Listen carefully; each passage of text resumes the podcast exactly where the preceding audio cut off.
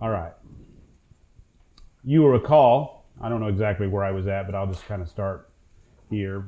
You will recall that we find ourselves at yet another um, turning point. You recall that in chapter 1, Paul had given a 50,000 foot view of how God is working to redeem mankind. Now, you may remember in, in the teaching that sin began in the Garden of Eden when Adam and Eve rebelled against their Creator. Thus, sin was a worldwide problem which required a worldwide solution. You may also recall that as we studied this, began this book of Ephesians, you may also recall that God's solution was to send His own Son who has redeemed His people from their sins. In Him, that is in Christ, we have redemption through His blood, the forgiveness of our trespasses, according to the riches of His grace. After he saved us, he sent his Spirit as a pledge to our full redemption as God's own possession. Now, in our study, we found that this was all done to the glory of God in Christ, who has been raised from the dead and seated at the right hand of the Father in the heavenly places.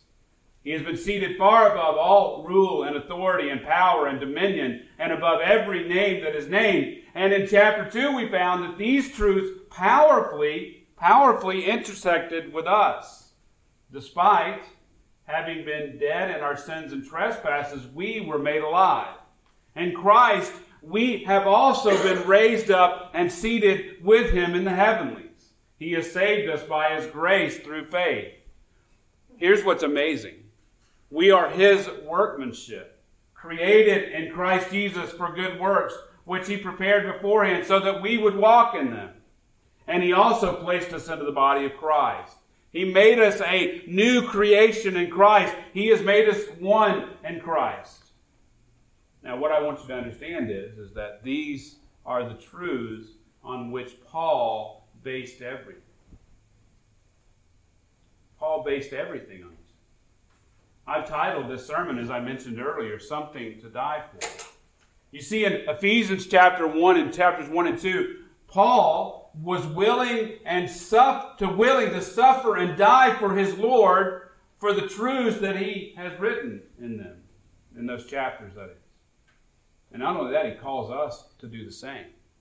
He calls us, he calls the church to be willing to suffer and die for the, the truths that are found in chapter 1 and chapter 2. You see, Paul understood that God sovereignly calls each of us to be sold out for, for Him. Now, the first point is He's calls us to be sold out for the sake of His service. Now, look at Ephesians chapter 1, verse 3, or chapter 3, verse 1, that is. It says, For this reason, I, Paul, the prisoner of Christ Jesus, for the sake of you Gentiles. Now, what we want to understand here is, is that Paul before Christ, Paul, who was known as Saul, was on top of his world. I don't think that we can fully comprehend what it meant for him to arrive at that place in his life. In his own words, many years later, he says this in Philippians 3 5 and 6. He says, He was circumcised on the eighth day, of the nation of Israel, of the tribe of Benjamin, a Hebrew of Hebrews, as to the law, a Pharisee, as to the zeal, a persecutor of the church as to righteousness which is in the law, found blameless. I guess it would be like a young doctor who arrives at the pinnacle of his profession and becomes known for some radical cure for cancer or some heart condition, or like a young man who dreams of becoming a CEO and battles his way to the top by the time he's 35. That's where Paul was at. We all know that there are certain, a certain number of things that we have to forsake in order to climb to those places. Paul was willing to forsake everything. He was willing to do what it took to be in the place that he was at.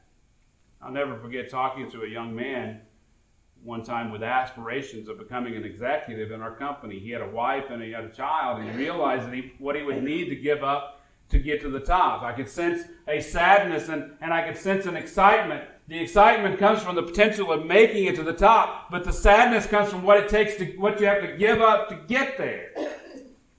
You see, Paul went through all of that. He had climbed to the top of his life. Saul had given his all to be where he was in life. and, and he was even there when Stephen was stoned uh, for preaching against Moses. You see, in Paul in Saul's mind at the time, Saul, Saul deserved, or Stephen deserved it. Stephen deserved what, what he got. He was preaching against everything that Saul had lived for, everything that Saul had longed for. He was, as the scriptures say, he was in hearty agreement with putting Stephen to death for his blasphemies. Acts 8 1, there's a haunting line. In Acts 8 1, it says this On that day, a great persecution occurred against the church in Jerusalem, and they were all scattered throughout the regions of Judea and Samaria one can't imagine how confusing and terrifying it must have been for the Christians who were involved. And do you realize who was standing at the very epicenter of all this upheaval? Saul. Saul, who we also know as the Apostle Paul. In Acts 8 4, the text says, He was ravaging the church entering house after house and dragging off men and women who he would put in prison. Brethren, Saul had the blood of martyrs on his hands. In his own words, he was a blasphemer and a persecutor and a violent aggressor. And though he was shown mercy by God because he acted in unbelief, he never forgot the horrific nature of his actions. Again, in his own words, he says this in 1 Timothy 1.15. He says, It is a trustworthy statement deserving full acceptance that Christ Jesus came into the world to save sinners. But he doesn't stop there. He says, Among whom I am foremost of all. Then in verse 16 he says, Yet for this reason I found mercy, so that in me, as the foremost, Jesus Christ might demonstrate his perfect patient, patience as an example for those who would believe him for eternal life. That is a profound statement. That Christ would, in him, as the foremost, that Jesus Christ might demonstrate his perfect patience as an example for those who would believe.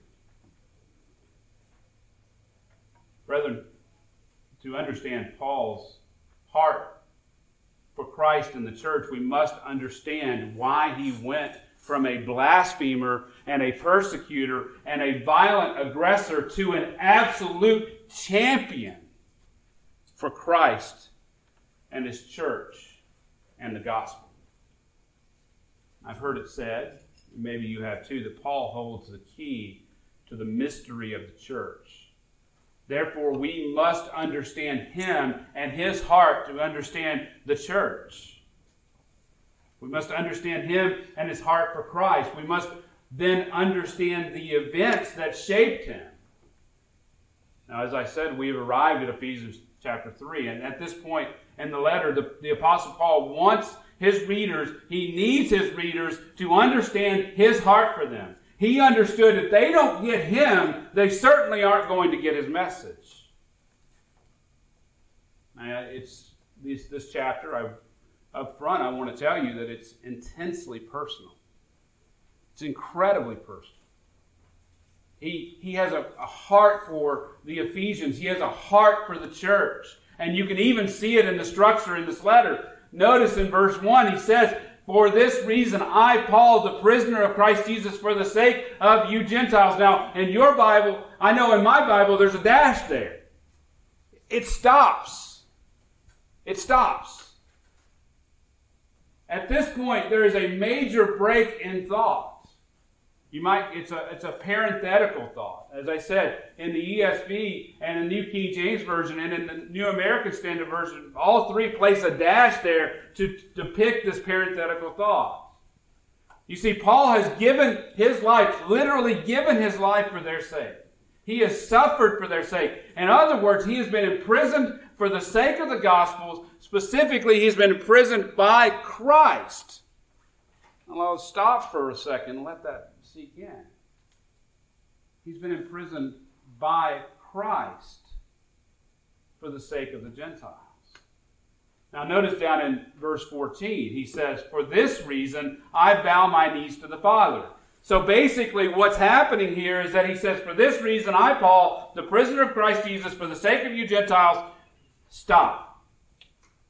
Then he adds a parenthetical thought. And he picks back up on the thought in verse 14. For this reason I bow my knees before the Father. Therefore, verses 2 through 13 become this parenthetical thought where Paul teaches them concerning the nature of his ministry. He wants them to understand, he wants them to understand why he's saying what he's saying. He wants them to understand how he has lived the truth of the gospel. You see, Paul knew and understood the pivotal nature of his role. His role was a, was a pivotal role. You know, every, every organization has what's called a pivotal role. It's a role which affects the success of the organization. Some of you love Disney. At Disneyland and Disney World, which group do you think would be the most pivotal? Pivotal. The actors who play the Disney characters or the sweet street sweepers? Well, it just so happens that it's the street sweepers. It turns out that the street sweepers, because of, of the expectation, expectation of cleanliness and overall organization of Disney, the street sweepers and their job is what you actually remember by going to Disney. It's a little different with the church. You may expect that the preacher has the pivotal role in the church. And that would be true. You'd be correct. But the, the outworking of good preaching will always result in soft hearted people who desire to serve God and one another. I would say then that the pivotal role is the preaching of the word, but the effectiveness of the preaching is shown in the other roles, such as the hospitality of the church in the church. You can preach the truth, in other words, and build knowledge, but people will become a sticky church, a church that retains people when members exhibit a heart to love and serve one another. And that's that is a direct result of the preaching. Now let me tie that back to Paul. Beloved, Paul has been given the responsibility to preach the truths of the gospel to the Gentiles. This role was pivotal, pivotal to the formation and growth of the early church and has profound implications even to our day. Like the pastor teacher today, Paul was tasked with encouraging the, the church to suffer and die for the truths of the gospel. But this task his responsibility had cost him everything in this world. He had been given a glimpse of what his preaching would come to. He had already begun to suffer, but he knew that he would eventually die for it.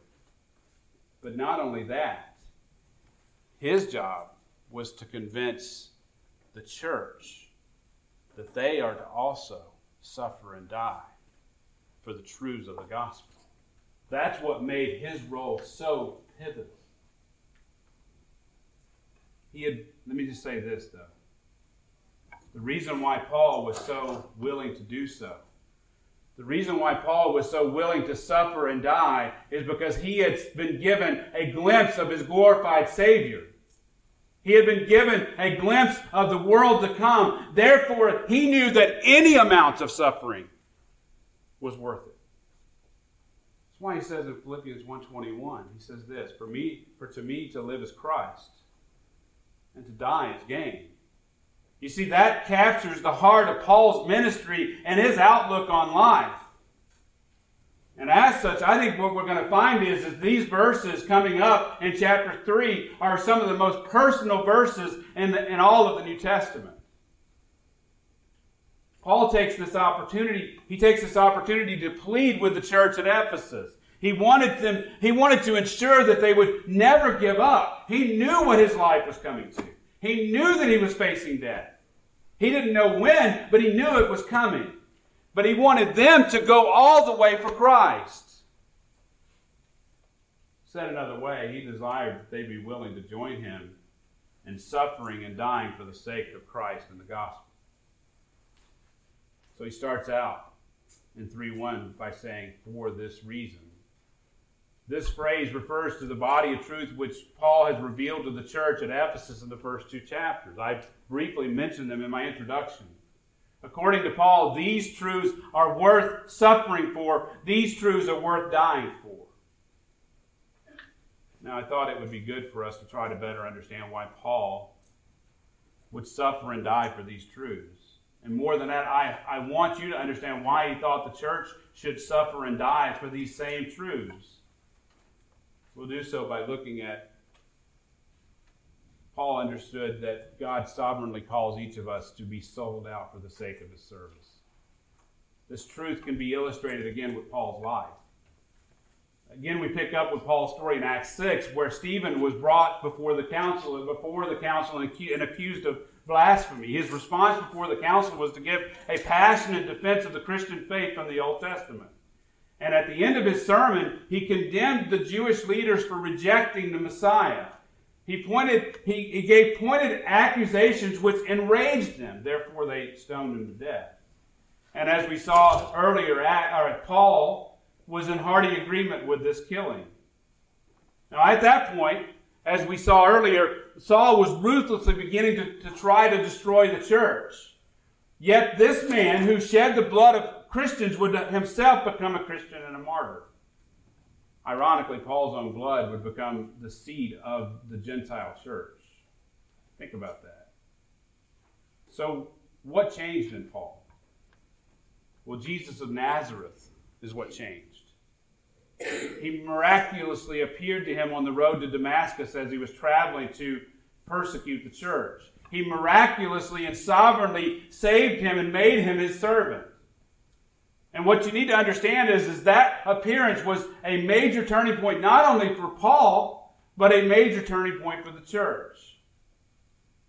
In Acts 1a, Jesus had promised, he said to his disciples that they would be his witnesses both in Jerusalem and all Judea and Samaria and even to the remotest parts of the earth. You see, Jesus commissioned Paul then to begin the process of taking the gospel to the remotest parts of the earth.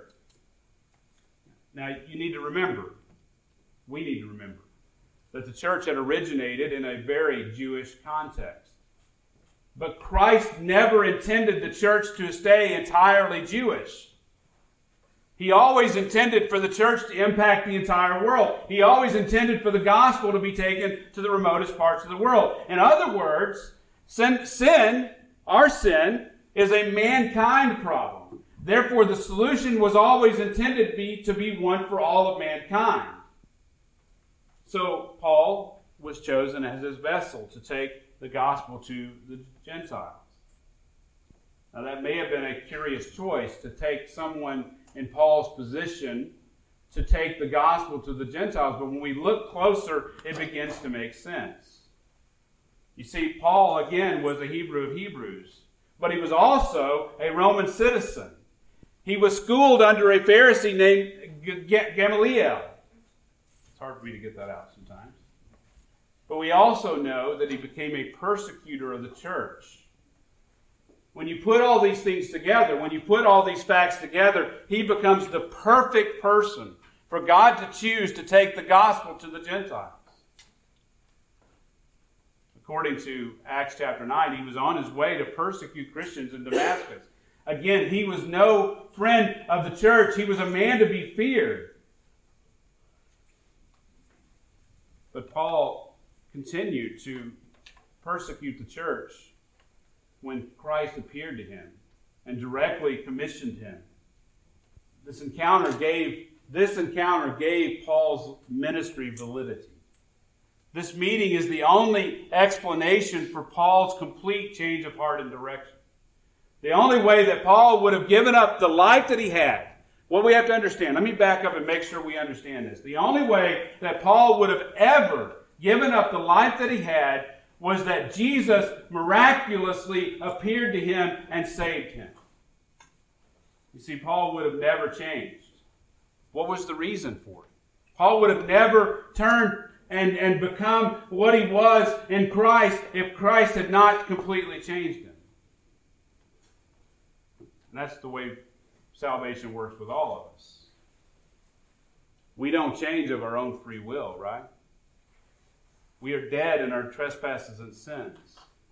Dead men don't decide to be raised from the dead. You see, Paul's conversion shaped his understanding of salvation. His salvation, his salvation should shape our understanding of our own salvation and our understanding of Paul's ministry. You see, we may not have been saved in such a spectacular fashion, but our salvation is no less of a miracle. You may not have been given ministry in such a dramatic way, but your ministry is no less from the hand of God. You see, Paul had come face to face with the glorified Christ. An encounter like that changes, changes a man, right? Meeting face to face with the glorified Savior is bound to make for profound changes in the life of the man. We saw it in the life of Moses, right? He changed when he approached the burning bush. Isaiah's life and ministry were never the same after his vision of God on the throne. You see, Paul's encounter with the Messiah on the road to Damascus completely changed him and his direction. And just like Moses and Isaiah, this encounter gave validity to Paul's life and his ministry. In Ephesians 3:1, Paul says this For this reason, I, Paul, the prisoner of Christ Jesus. Paul was clearly a prisoner for the cause of Christ. He preached the gospel, which caused great disturbances uh, leading to his imprisonment, imprisonment. But we must recognize that Paul viewed his imprisonment differently. He wasn't imprisoned by man. He says he was the prisoner of Christ Jesus. Make no mistake. Paul viewed his self, himself as the prisoner of Christ. Paul recognized that none of this was of his doing. Christ had appeared on, to him on the road to Damascus. Christ had commissioned him for ministry. Christ had entrusted him with the message. Christ had made him his prisoner for the sake of the Gentiles.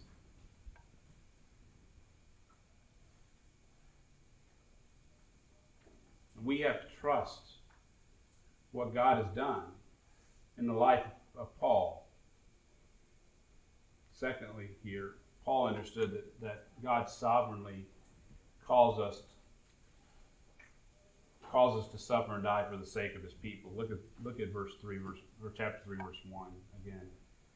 Clearly, Christ used Paul to take the gospel to the Gentiles. He says he was a prisoner of Christ for the sake of you Gentiles. Now, before we, I want to give you a little bit of background. I want to we want to explore the, the story of Paul's imprisonment before we go there, I want to give you some background to help you understand this. Now, we must understand that prior to the New Testament, no one foresaw the church. It was not mentioned in the Old Testament. The first mention of the church came in Matthew 16 as our Lord began his journey to the cross. So, why don't you turn there real quick to Matthew 16.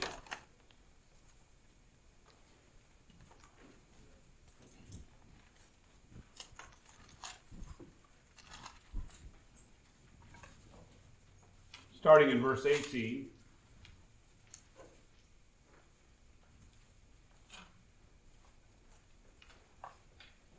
I want you to notice that Jesus told his, his disciples that he, he told Peter specifically that he would build his church and that the gates of Hades would not overcome it.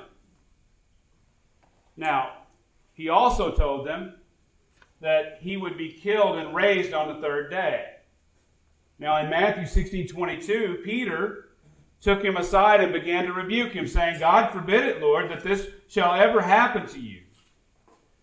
To which Jesus says to Peter, Get behind me, Satan. You are a stumbling block to me, for you are not setting your mind on God's interest, but man's. Now, we can't miss the context here. We can't miss the context here. Jesus revealed to his disciples that he would build his church and that he, Jesus, would suffer and die for it. In other words, he told them that he would purchase the church of God with his own blood. Clearly, the disciples didn't understand that Jesus needed to suffer and die for the sake of his church. They didn't realize that they, they would also be called to suffer and die as well. Now, here's the connection. And I think we, we tend to miss this connection. I want you to know, as I give you this, that, that Matthew 16 and 17 are the most pivotal, pivotal chapter, chapters in the Bible to understanding the church's call to suffering. Look at verse 24. Now, this is just after, just after Jesus had told them that he would build his church, and just after Jesus told him, them that they would, he would suffer and die at the hands of the, of the elders, the chief priests, and the scribes and that he would be raised on the third day. And this is just after Peter had been rebuked and by, by Jesus and said, or actually rebuked Jesus, and then Jesus said, Get behind me, Satan, you are a stumbling block to me. Now, right after that, in 1624, it says this Then Jesus said to his disciples, If anyone wishes to come after me, he must deny himself and take up his cross and follow me. For whoever wishes to save his life will lose it, but whoever loses his life for my sake will find it. In other words, Jesus wanted his disciples to know that not only would he die for the sake of his church and his people, but they would also be called to suffer and die for the sake of the church. We must recognize then that the common belief among the Jews was that the Messiah would come to deliver them from suffering. To come and deliver them from their suffering. He would come and deliver them and, and rule the, over the world. They understood the Messiah to be political. The idea of a suffering Messiah had not occurred to them. This was true even though Isaiah had prophesied that the Messiah would suffer. He would be oppressed and afflicted. He would be like a lamb that is led to slaughter. They completely missed that he w- would come to suffer for the sake of his people. And then J- Jesus challenges them this way in verse 26. He says this For what will it profit a man if he gains the whole world and forfeits his soul? Or what will, he, will a man give in exchange for his soul? In other words, Jesus wanted his disciples to recognize that his glory would come through suffering. His glory would come through suffering. Satan had offered Christ the kingdoms of the world during the temptations, right? He could have gained the whole world through this compromise. He could have called down legions of angels and to take it by force. Yet he trusted his Father's redemptive plan which included his suffering and death. And here's the kicker he demanded that his disciples do the same. He demands that we do the same. Then Jesus gives a glimpse of his future second coming in verse 27. He says this For the Son of Man is going to come in the glory of his Father with his angels and will then repay every man according to his deeds. In other words, Jesus wanted them to realize that his suffering and death would result in his ultimate glory. As such, as such, their suffering and death for his sake would also result in glory when he comes in glory. It's not an empty call.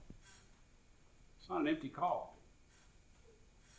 if we suffer for the cause of Christ, He will repay everyone who has caused that suffering according to their deeds. If we suffer for the cause of Christ, He will avenge that suffering. And He will come in glory. Then Jesus says something that might be difficult to understand outside of this context. He says this Truly I say to you, there are some of those who are standing here who will not taste death until the Son of Man, they see the Son of Man coming in his kingdom. So it seems that in verse 28, he's saying that, that this would be fulfilled, his coming and his kingdom would be fulfilled in his first coming, in his earthly ministry. But that wasn't his point. That wasn't Jesus' point at all. He had just told them that they would suffer and die for his sake. He also told them that their suffering and death would ultimately result in glory, but he didn't want to leave them with nothing to validate his words. Look at chapter 17, verse 1. Six days later, Jesus took him, with him, Peter, James, and John, his brother, and led them up on a high mountain by themselves. And he was transfigured before them, and his face shone like the sun, and his garments became white as light. You see, what's happening here is this is the Son of God giving his disciples a glimpse of this glory to come. He's telling them that this is why you're going to suffer and die. These three men saw a brief glimpse of their future with Christ. After Moses and Elijah show up to talk to Jesus, Peter had the bright idea of building three tabernacles.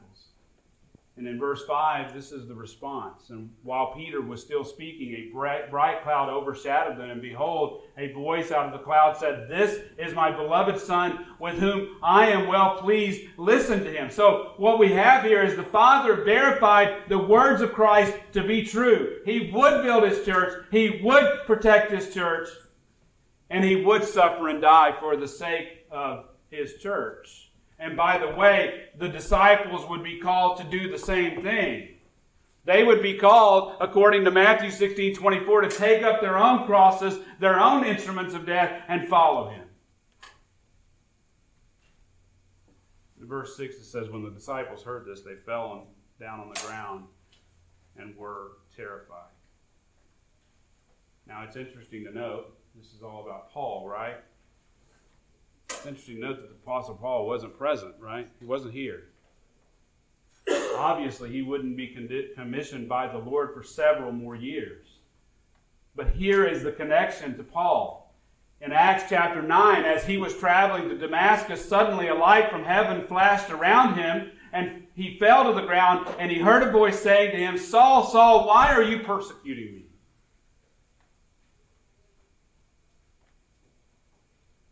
And he said, Who are you, Lord? And he said, I am Jesus whom you are persecuting. But get up and enter the city, city and I and it will be told you what you must do. You see, Jesus, or Paul that is, saw a vision of the risen Lord. He saw the glory of the Lord. Don't you think that might change a man? I mean, Jesus sent him to Ananias, who was understandably concerned about Saul and his reputation. But the Lord said to him in, in, Acts chapter 9, verse 15, the Lord said to him, Go, for he is a chosen instrument, of mine to bear my name before the Gentiles and kings and the sons of Israel. Then he says this in, in chapter 9, verse 16. You might want to mark it. He says this, For I will show him how much he must what? Suffer Suffer for my name's sake. Beloved, just like the other apostles, Paul was called to suffer. But unlike the others, he was called to suffer specifically for the sake of the Gentiles. He was called to teach the mystery of the church. He was called to teach the mystery of the church that the church would be made up not only of Jews, but also of Gentiles, of bond and free, male and female, of Greek and barbarian, that all mankind would be one in Jesus Christ. That was the mystery for which Paul would suffer and die. That is the mystery for which he calls himself a prisoner of Jesus Christ. And we should note that while he wrote this epistle, he was in prison. Now, it was a modified prison because it was a prison in his own home. He had rented a house in Rome, but he was a prison there chained to a Roman soldier. He was no less a prisoner than if he'd have been in an actual jail, like we think of jail. And as by the time he wrote Ephesians, he had been a prisoner for full, a full five years. A full five years. He had been a prisoner for two years in Caesarea, then in the trip to Rome, where he was in prison at the time, and up to five years he, there in, in Rome when he wrote this letter.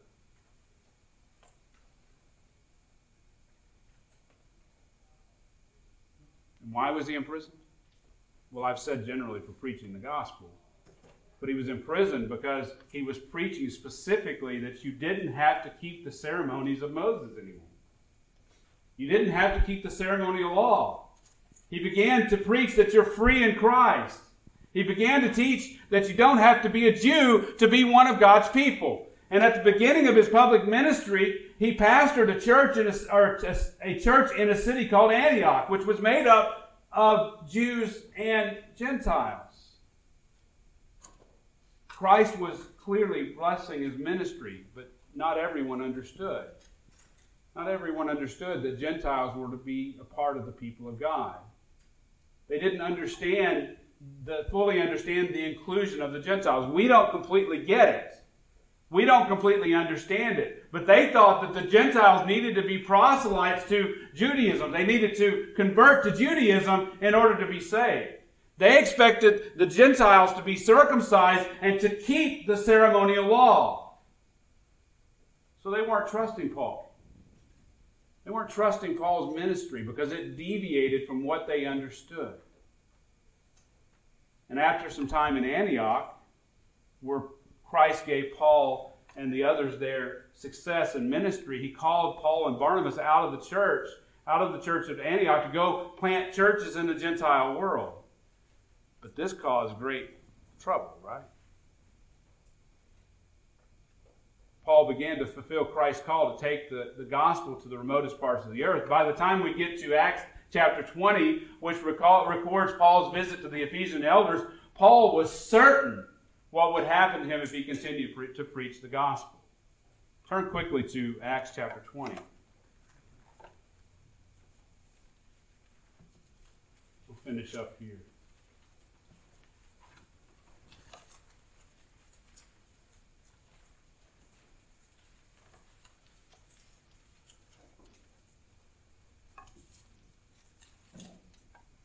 Starting in verse 18 we, we see here in verse 17, he was sent, uh, he sent to Ephesus. He was in Miletus, and he sent to Ephesus and called to him the elders of the church. And in verse 19, he says, serving, uh, he said, starting at 18, you yourselves know from the first day I, that I set foot in Asia how I was with you the whole time, serving the Lord with all humility and with tears and with trials which came upon me through what? Through the plots of the Jews now, we talked about that. We talked about why they didn't trust him and why they were coming down on him. And he says, I didn't shrink from declaring anything that was profitable, verse 20, and teaching. And solemnly, verse 21, testifying to both Jews and Greeks of repentance toward God and of faith toward uh, in our Lord Jesus Christ. Again, both to Jews and Greeks. And he says this in verse 22 And now, behold, bound by the Spirit, I'm on my way to Jerusalem, not knowing what will happen to me there. Except that the Holy Spirit solemnly testifies to me in every city, saying that bonds and afflictions await me. So he knew going to Jerusalem, he knew, he didn't know exactly what was going to happen, but he knew that bonds and afflictions awaited him.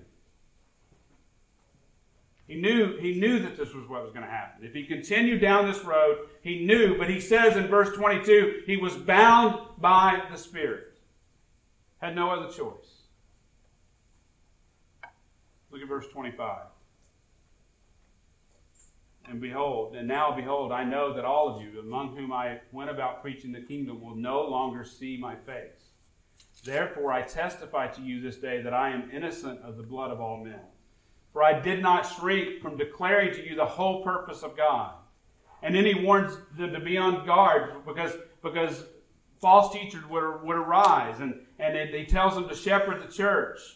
And he says, he says in verse 30 that, that, that they would speak perverse things and, and they would try to draw the, the, the disciples away.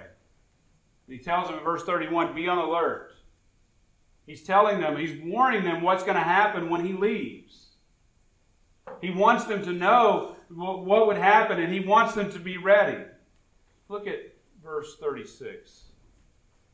When he said these things, he knelt down and prayed with them all, and they began to weep aloud and embraced Paul and repeatedly kissed him, and grieving especially over the word which he had spoken, that they would not see his face again. Paul knew what was coming.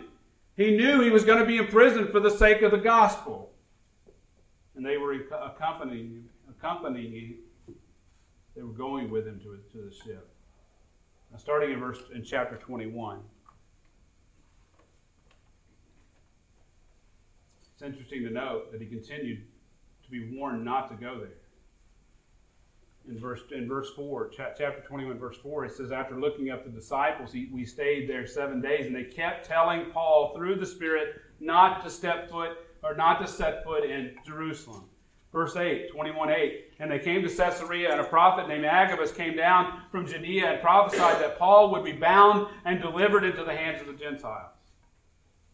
Verse 12. When, they, when we heard this, we as well as the local residents began begging him not to go to Jerusalem. Then Paul answered, What are you doing, weeping and breaking my heart? For I am ready not only to be bound, but even to die at Jerusalem for the name of the Lord Jesus. In verse 14, and since he would not be persuaded, we fell silent, remarking, The will of the Lord be done. So Paul was going to Jerusalem and he knew that he was going to be arrested. He knew he was going to suffer for the sake of Christ. And the rest of chapter 21 gives the story of Paul's arrival in Jerusalem and his arrest for the sake of the Gentiles. He had actually been warmly received by James and the elders. He had brought a love offering from the Gentiles for the sake of the church at Jerusalem. He also had brought some Gentiles with him.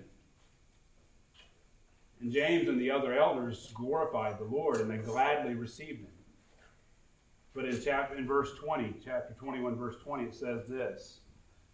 They said to him, You see, brother, how many thousands there are among the Jews, those who have believed, and those who are jealous, or zealous, that is, for the law. And they have been told about you that you are teaching all the Jews who are among the Gentiles to forsake Moses, telling them not to circumcise their children, nor to walk according to the customs. They're stirring up trouble. They were accusing Paul of teaching the Jews to forsake Moses, telling them not to observe the ceremonial law. And ultimately, they were true, that was true. Paul, Paul did tell them not to because they were free in Christ. Remember chapter 2 of Ephesians? Paul told the Ephesians that Christ had abolished in his flesh the enmity which is in the law of commandments contained in ordinances. The point is, is that the law had been abolished. The ceremonial law of Moses, not the moral law, had been abolished at the cross. Jew and Gentile had been reconciled at the cross. And it was Paul who stood the, in the breach. But the Jews didn't understand this. They thought that Paul was preaching against Moses. Irony of ironies, right? What was Stephen persecuted for? What was Stephen stoned to death for? Preaching against the law of Moses. Who was there? Paul. Now he's doing the same. He's being accused of doing the same. What changed? He saw the glory of Christ. He saw the glory of Christ. See, Paul then went into the temple, but some Jews accused him of defiling the temple by bringing a Gentile into the temple. That's verse 29. See, the, the elders of the people of, James, of the church had, had told Paul to try to appease them by showing that he himself lived an orderly life and kept the law, so that he purified himself and readied himself to go into the temple. But they accused him of taking a Gentile there. Verse 29. And he was arrested because of the disturbance, and he was given into the hand of the Romans. Now, there's a lot more detail there that I will leave to you, but this led to his imprisonment for the sake of the Gentiles. Who was he imprisoned? Who imprisoned him? The Romans? No. Christ so, the result of all this, he is a prisoner until the time of the writing of Ephesians. Five years later, he's still a prisoner for this incident in Jerusalem. By this time, as I said, he's in Rome and he's awaiting his perse- prosecutors to come with their charges against him. But the reason he was a prisoner was because of the very mystery Jew and Gentile are one in Christ. Paul believed Paul believed in the unity of the Jew and Gentile in the church. He believed it because Christ appeared to him and commanded him to preach it. He preached the message even though he was imprisoned for it. He preached it even though he suffered for it. And beloved, he would preach the message even in the face of certain death. I want you trust Christ. I also want you to trust Paul. You know why we can trust Paul? Look at his life. His life. Hebrew of Hebrews. Pharisee. Persecutor of the church. Christ appears to him. Christ appears to him. He sees the glory of Christ. Christ calls Paul to suffer for him. You see Paul the apostle. Paul, the one who preaches the mystery of the church, Jew and Gentile together. Beloved, my job is to teach you. My duty is to shepherd you. As your pastor, I've been given the task to help you live in wisdom. I've also been given the responsibility to convince you of the truths which are worth suffering and dying for. I'm must follow then the direction, the life, and the words of our Lord. You see, in Luke 9:51, just after the events of Matthew 16 and 17, it says that Jesus set his face to go to Jerusalem. You know why he went there? He went there to suffer and die. He lived his life, his entire life. He lived in anticipation for that very moment.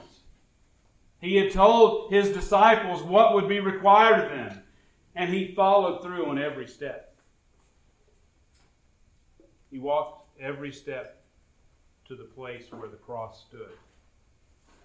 He willingly allowed himself to be nailed to that cross of wood. Remember, he could have called down legions of angels. He didn't have to suffer. He didn't have to die. Except it was the will of the Father. He did it willingly. He died for you and for me. He died for the glory that it would bring. Beloved, according to Acts chapter 3, the Apostle Paul was also willing to suffer and die for his Savior. He took up his cross and he followed Christ. He took up the instrument of his own death, and he did so without wavering. He taught that we must be willing to suffer and die for the sake of serving Christ. He preached that we must be willing to suffer and die for the sake of God's people, the church. We live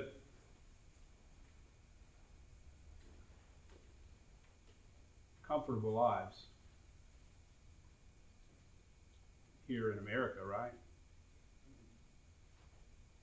We live easy lives. The, the, the hardest that we live is easy compared to most of the world, for sure. It's very difficult for us to imagine. It's very difficult for us to imagine the call the willingness to suffer and die for the sake of Christ. But that is no less the call today. It's no less the call today to be willing to lay it all down for the sake of our King. I guess the question is do you believe the gospel? The truths of the gospel are something to die for. I do. I do. I believe it's worth suffering and dying. Because I believe that those who wrote these words, the words of Scripture, the words of the New Testament, truly did see the risen Savior. Truly did. They saw the glorified Lord. And they were willing to suffer and die. And so should we. Let's pray. Heavenly Father, we, we praise you that you have sent your Son, your only Son, die on a cross. To willingly suffer your wrath. And you call us, your disciples, your people, to take up our cross and follow you. You call us to suffer. You call us to follow you no matter what. Lord, I don't miss the irony of calling people who live in comfort to suffer and die.